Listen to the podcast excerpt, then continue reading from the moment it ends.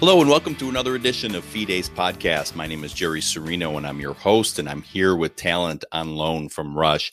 When it comes to the abortion debate, oftentimes I am told as a man that I don't have a say. I, I don't have the knowledge. I'm not a woman. I have no say or stance on this issue.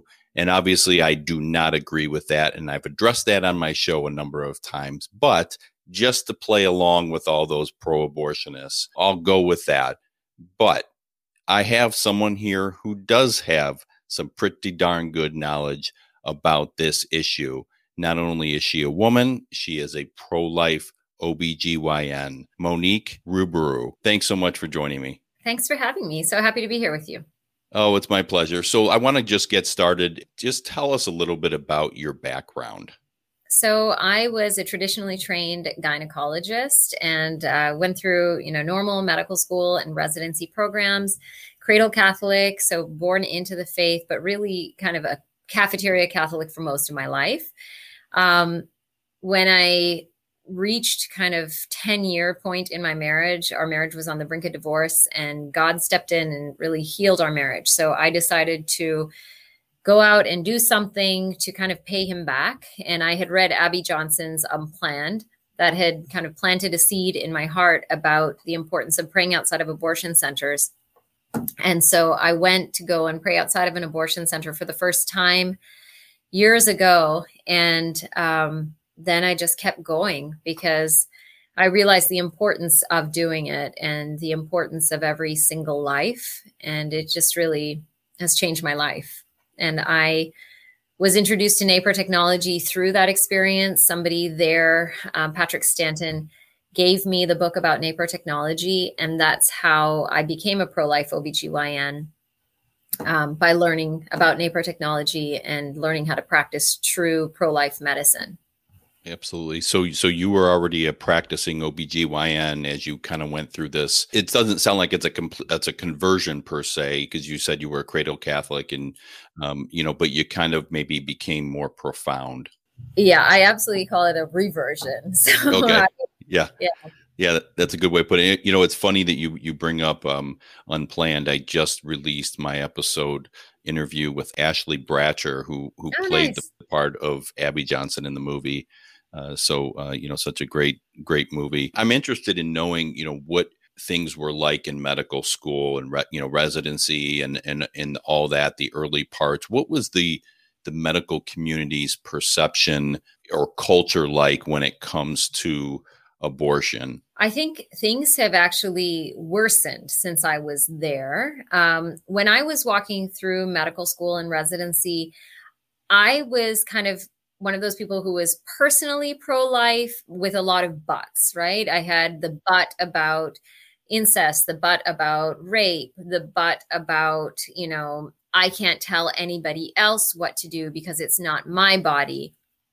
But personally, for myself, I knew that I did not want to participate in abortion. And so when I was walking through medical school, you really don't have much to do, right? You're not doing any procedures. If anything, you're witnessing things. I was never asked to witness during an abortion or to be in a room or to counsel someone about an abortion. It never really came up during medical school at all. Um, that being said, you know, birth control pills, every single one of them that are hormonally based, thin the inner lining of the uterus and they can cause unintended abortions. And so that was, you know, taught as the solution for every GYN issue across the board. And there was never any real talk about the option of natural family planning methods or fertility awareness based methods at that time. That was a long time ago, and none of that was really available. The, the most they said about natural family planning was it doesn't work, don't even think about it. And so, that being said, when I entered into residency, it was interesting because although I definitely wasn't a pro life OBGYN at that time, I knew that I didn't want to have to perform abortions as a part of my training.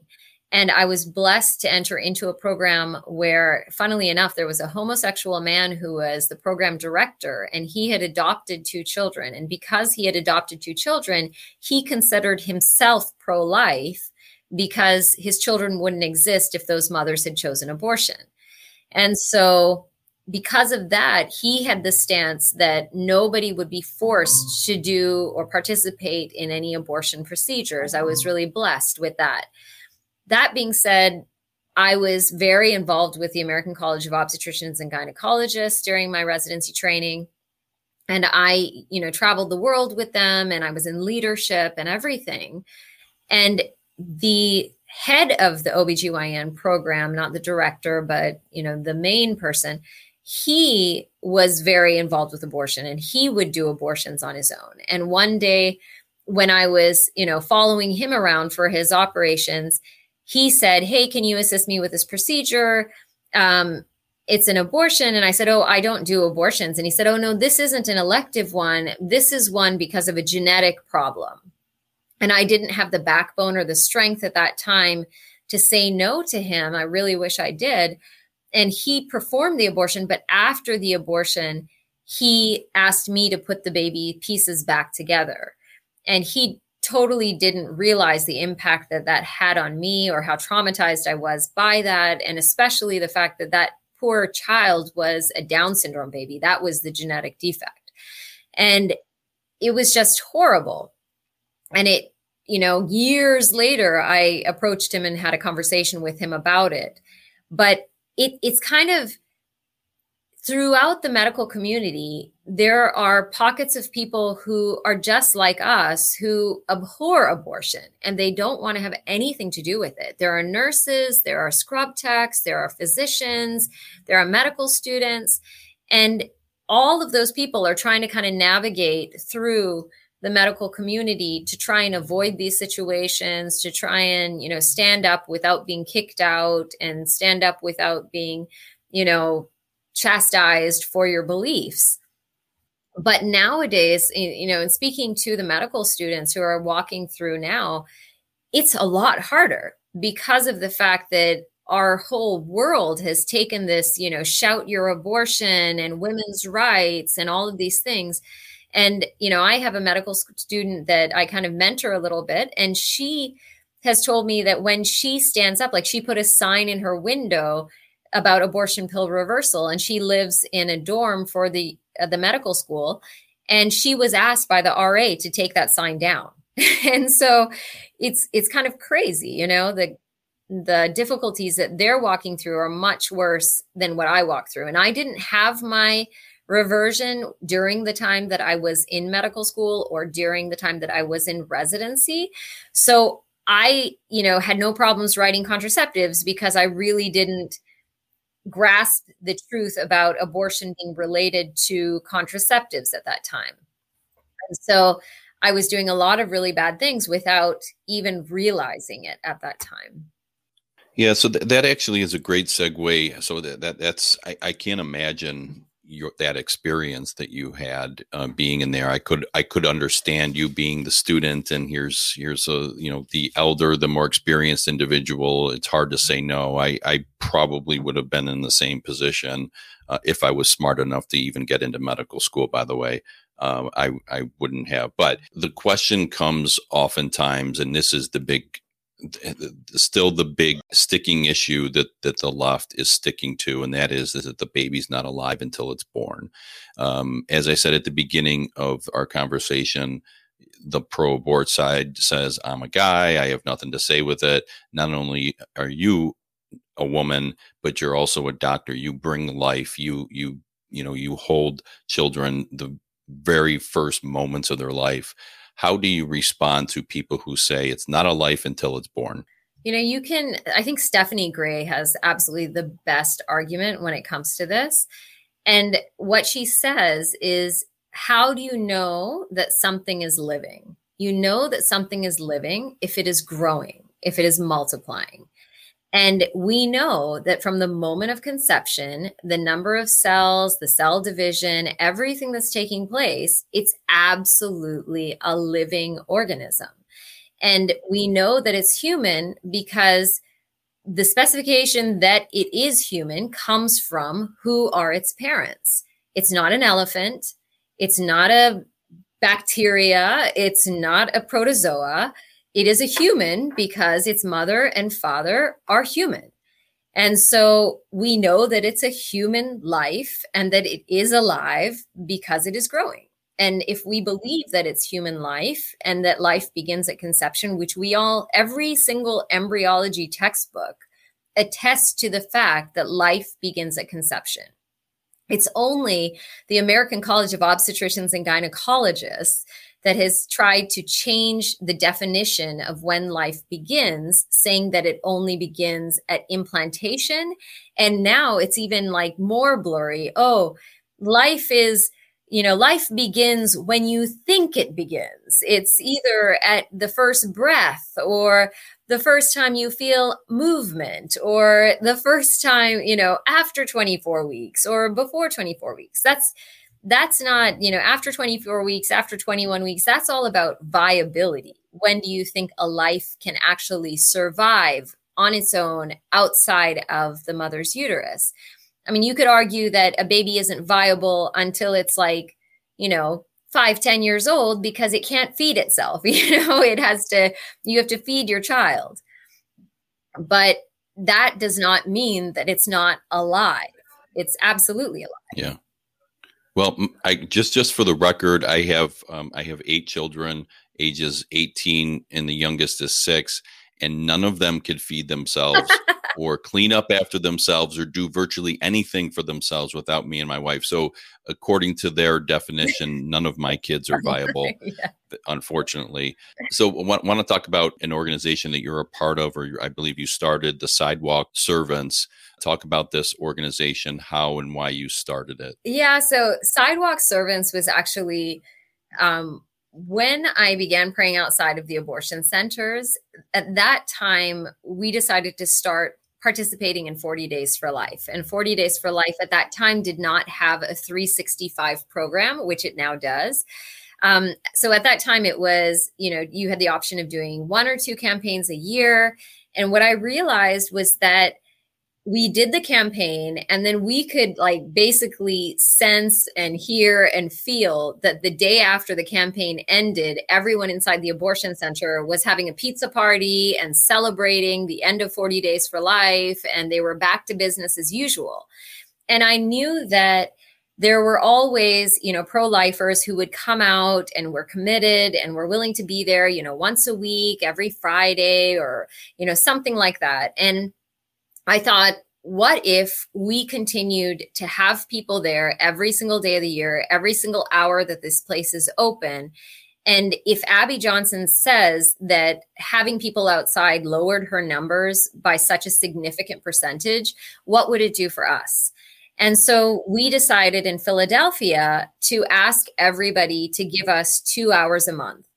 And in doing that, we tried to, you know, structure it so that in between the 40 Days for Life campaigns, because during 40 Days for Life, churches typically would adopt a day and then they would just take the responsibility of filling in that one day or they'd join with other churches to fill in a day. But the responsibility was less on us to kind of schedule and fill the holes. But in this case, we were trying to schedule out for all the months in between those 40 days campaigns. And that's where Sidewalk Servants came from. But now that 40 days for life is a 365 program and you can you know use the 40 days for life calendars and you can use all their materials and all their signs and everything throughout the year. Then we have actually kind of stepped back from sidewalk servants and we just do 40 days for life 365 yeah, that's fantastic. That is it's really neat, and I, I was able to watch some uh, some talks you gave about it. Uh, people can find you uh, on on YouTube. You can just simply re- uh, search your name, and uh, you can find all sorts of really great stuff.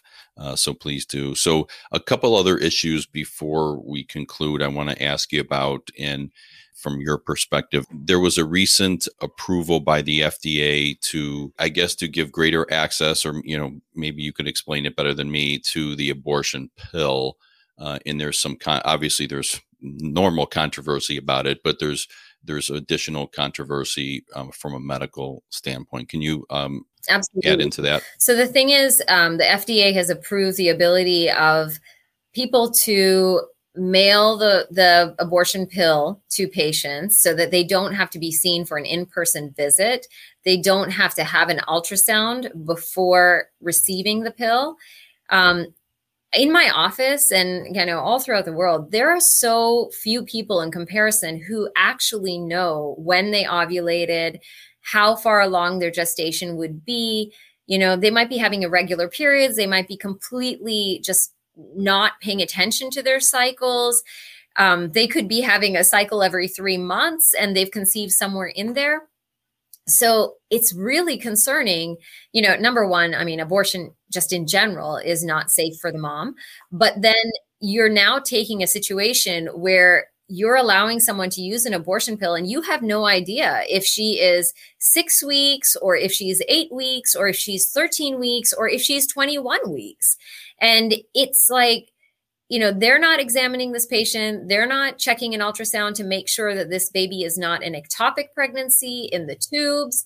And then they're giving this abortion pill, which is supposed to end the life of this child and expecting the mom to deliver at home without any you know assistance from anyone. I mean if you've seen abby johnson's unplanned you saw how traumatized she was with her abortion that she had at home. And you know the amount of bleeding that you experience the amount of pain that you experience you're asked to sit on the toilet and pass the baby into the toilet and flush the toilet. Like how traumatizing is that? And then you think of these college students where it's just stalls of bathrooms and you're imagining a girl aborting a baby in one of those stalls like it's just ridiculous and these poor girls, you know, they think, you know, that this is going to be a quick and easy, no problem. It'll just be ha- like having my period and I'll be fine sort of procedure. And it's absolutely not. So it's I think it's it's ridiculous. It's very unsafe and it's it's extremely concerning. Um, I do abortion pill reversal, and one of the people that I reversed the abortion pill for received the pill through the mail, and she had no idea how far along she was. When she went for her ultrasound, she was 20 weeks. And nobody had checked an ultrasound. Nobody knew anything. And can you imagine this woman trying to do an abortion pill abortion at home for a 20 week pregnancy? Number one, it probably wouldn't work completely, but it would just harm, if anything, it would harm the pregnancy and cause her to have some bleeding. But like this poor woman, it's just, it's ridiculous. So thanks be to God, she changed her mind and we were able to help her save her child. But it just showed that there is like very little oversight. It seems like when it comes to these issues, and, and I won't ask you to comment on uh, COVID 19. Uh, but when it comes to things like you know like this is the medical community seems to uh, ignore its normal normal practices. In other words, you know, when when when hydroxychloroquine was talked about, immediately everyone said, "Stop talking about it. People might go take it." and not know what it is, right? And they, in other words, they were concerned about people taking medicine without consulting a doctor and without going through that normal process, you know. But yet, when it comes to abortion, they're not seemingly concerned about that, and that that's always.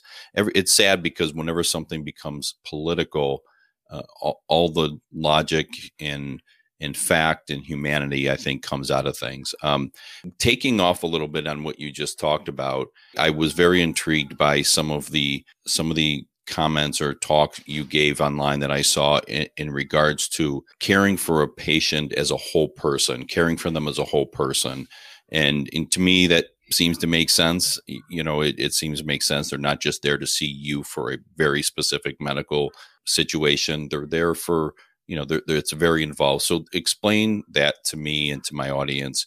Uh, you know what that is all about as far as caring for the whole person. Absolutely. Um, prior to doing NaPro technology, I was a typical, you know, GYN doc. I would probably see like 30 patients a day, spend maybe five minutes with each patient and it was just rushing you know you get in it's like okay what's your problem you you have abnormal bleeding let me give you a contraceptive get out let, go to the next person you have stds okay let's do std testing let's treat your std let's get out but it was so unsatisfying and so just horrible medicine. And so when I switched and when I started um, to work with NaPro Technology, and I they put me in my own practice initially, and I didn't have that many patients, so it made it really easy. I could spend as much time as I wanted with my patients, and I really realized that especially when you're doing an annual exam for someone and you're going through their history, if you don't really have an understanding of all of the different aspects of their life, then it's very difficult for you to help them make any sort of impactful changes in their life. And I realize that there's kind of, it's like a, a three legged stool where if one of the legs is off, it's very hard for anything else to work. So I always say the three legs are faith. So if you have any sort of faith, if you're involved in any faith practice, if that is strong, that's a good thing. Relationships. So if you the relationships that you're involved with, if you're married, if how is your marriage? If you are dating someone, is it a good chaste relationship? Is it an honorable relationship? Um, and then the third is you know your your health and your physical being so what are you putting into your body how are you eating what are you eating are you exercising all of those things you know what are the symptoms and signs that you have so funnily enough like two thirds of what i talk about in my office has nothing to do with gynecology but if your relationships are off or if you're you don't have a, a faith that you can lean on in times of distress it's very difficult to navigate through life. And if you can't navigate through life, yeah, you're going to be even more stressed and your bleeding's going to be abnormal and your PMS symptoms are going to go through the roof and your thyroid's not going to function well and vice versa. You know, if your thyroid's not functioning well, that's the motherboard of your body. And if you're not drinking enough water and you're not able to eliminate the toxins in your body, like all of those things impact everything else as well. So just taking the time to actually ask people questions about, you know, your relationships and your faith and your physical problems, it just makes so much more sense to me. Well, and it shows you care, and I think that that's what people, you know, people are looking for is a doctor who who cares about them and and is invested in them, and I think that makes a huge, huge, huge difference. So I think that's great, and I I hope uh, more doctors do that in all areas of medicine. So, the final area that I'd, I'd, love for you to talk about is how we should all, how you and how all of us should engage with people uh, that are pro abortion, whether it's a, a, a abortion doctor, whether it's a pro abortion leader, whether it's someone who's harassing your group outside of the sidewalk or something like that. Personally, my natural instinct is to want to punch him in the face, right? I'm not saying to do that. I won't do that. I'm not suggesting that. I'm just saying is that's the natural feeling of especially if someone's harassing you guys at at the sidewalk or harassing someone at, at the pro life march or something. I'm admitting that's not the right way to handle it. So how do you and how do we should we handle i think the best way to handle any situation when you're dealing with anybody about any conflict is to be able to reach out to them with love and it is the hardest thing in the world to do. And as human beings, it's very difficult to do it on our own. And that's why this is such a spiritual warfare.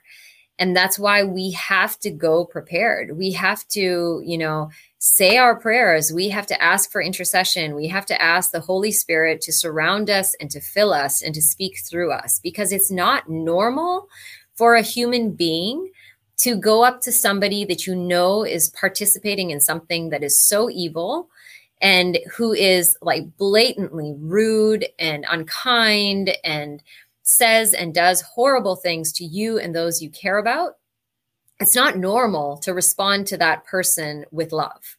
That's only something that God does. And so we have to ask God to love them through us. And we have to 100% when you're there outside of that abortion center, realizing that this is a spiritual warfare and realizing the importance of prayer. This is not the time to catch up with buddies. This is not the time to, you know, talk about sports. This is not the time to talk about politics. This is not even the time when they start bantering with you and they're they're egging you on. It's not the time to engage with them. You can always say, "Hey, look, if you want to have a conversation with me, I'd be happy to go for coffee with you afterwards, but right now I'm here to pray." And just like block them out. The only people that we should be talking to when we're there are the men and women going in. And if we're talking to them, we have to talk to them with kindness, with love, with generosity, because the minute that we start saying things like, you're going to hell, or you're a murderer, or whatever, those things will push those men and women right into the arms of the abortionist because then suddenly they seem like the kind and generous, loving person, and we seem like the aggressor. And so we have to show up with a willingness to be kind and compassionate to these people, not saying things like happy Mother's Day, you know, to them on the day of their abortion, but rather like, hey, sweetie, I have so many resources to help you. I'd love to help you. If there's anything I can do to help you, can I have five minutes of your time? You know, pleading with them absolutely. You know your baby's got a heartbeat. You're already a mom. Let me help you. You know this isn't going to stop you from being a mom. This will just you know end the life of your child but we can help you like that's all fine. But when we're mean, when we're angry, when we're spiteful, even if those people go inside and are convicted and they walk out, they're not going to walk to us. They're going to walk away, and then someone else in their community is going to convince them to go back. But if we're kind and we're loving, if they walk out, there's a chance they'll walk to us. And there's a chance we can surround them and we can support them and we can help that child not just be born, but also walk through life. And so it's it's really really really challenging, but we can't do any of it without prayer. And so my suggestion is show up, show up and make sure every hour is covered but when you're there, consider it to be your job. For those two hours that you are standing in front of that abortion center, you should just be saying prayer after prayer after prayer after prayer after prayer after prayer and not stop because those unceasing prayers are what makes a difference. No, that's that's great advice, and and for the record, I completely agree with you. Uh, um, I was just somewhat no, joking. of course, yeah. Uh, earlier, of course, and, and and that is absolutely the way to go, and that is what the pro life movement does. That we are there to to give forgiveness and help and support to people whether they had an abortion or not, uh, because they are in fact suffering very very often afterwards after the decision, and they still need to be loved and helped and prayed for and so on. So uh, that is absolutely the right way to go, and it is what the pro life movement does in general. So. Uh, Dr. Monique Ruberu, thank you so much. Where where can people connect with you or help your organizations and and help you know you know support you uh, in any way that they oh, can? Thank you. So I am kind of all over the place on Facebook. You, if you just Google me or if you search for Dr. Monique Ruberu um, online. I my goal in life is to you know just do God's work and spread the word about NaPro technology for people who have no idea about the harms of contraceptives and um, the ability of them to address infertility without the use of IVF, which also leads to abortions in so many cases. Um, you know, anything that I can do to to help somebody to avoid those situations, it's always awesome. I'm on, you know, Twitter. I'm on every type of social media there is out there. Um, and I'm, I'm super accessible. My website for my office is naturalwomenshealth.com. And then I also have a fertility solved um, co- coaching program and a course for infertility that I do internationally with people too. And as far as the abortion outreach, um, we still do have our Sidewalk Servants Philly website up, and we have training videos on YouTube that the Pro Life Union of Greater Philadelphia helped us to create, which is awesome. Um, and then there's always the 40 Days for Life website, 40daysforlife.com, where you can learn more about praying outside of an abortion center and sign up near you. Yeah, that's fantastic. So just search her name and you'll find it everywhere and you can connect and support, especially if you're local and you want to be involved. Please, please do. So, uh, Dr. Ruberu, thank you so much for being here. This was really excellent. Thanks for taking the time uh, to come on my my little show here.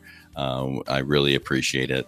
All right. Take care. God bless. Okay. You too. And thank all of you for listening to this episode of Fides Podcast. Please check out all my different podcasts on all the different podcast apps YouTube, Rumble, and Wednesdays at 7 p.m. Eastern on rightamericamedia.com. Uh, and thanks again, and we'll see you next time.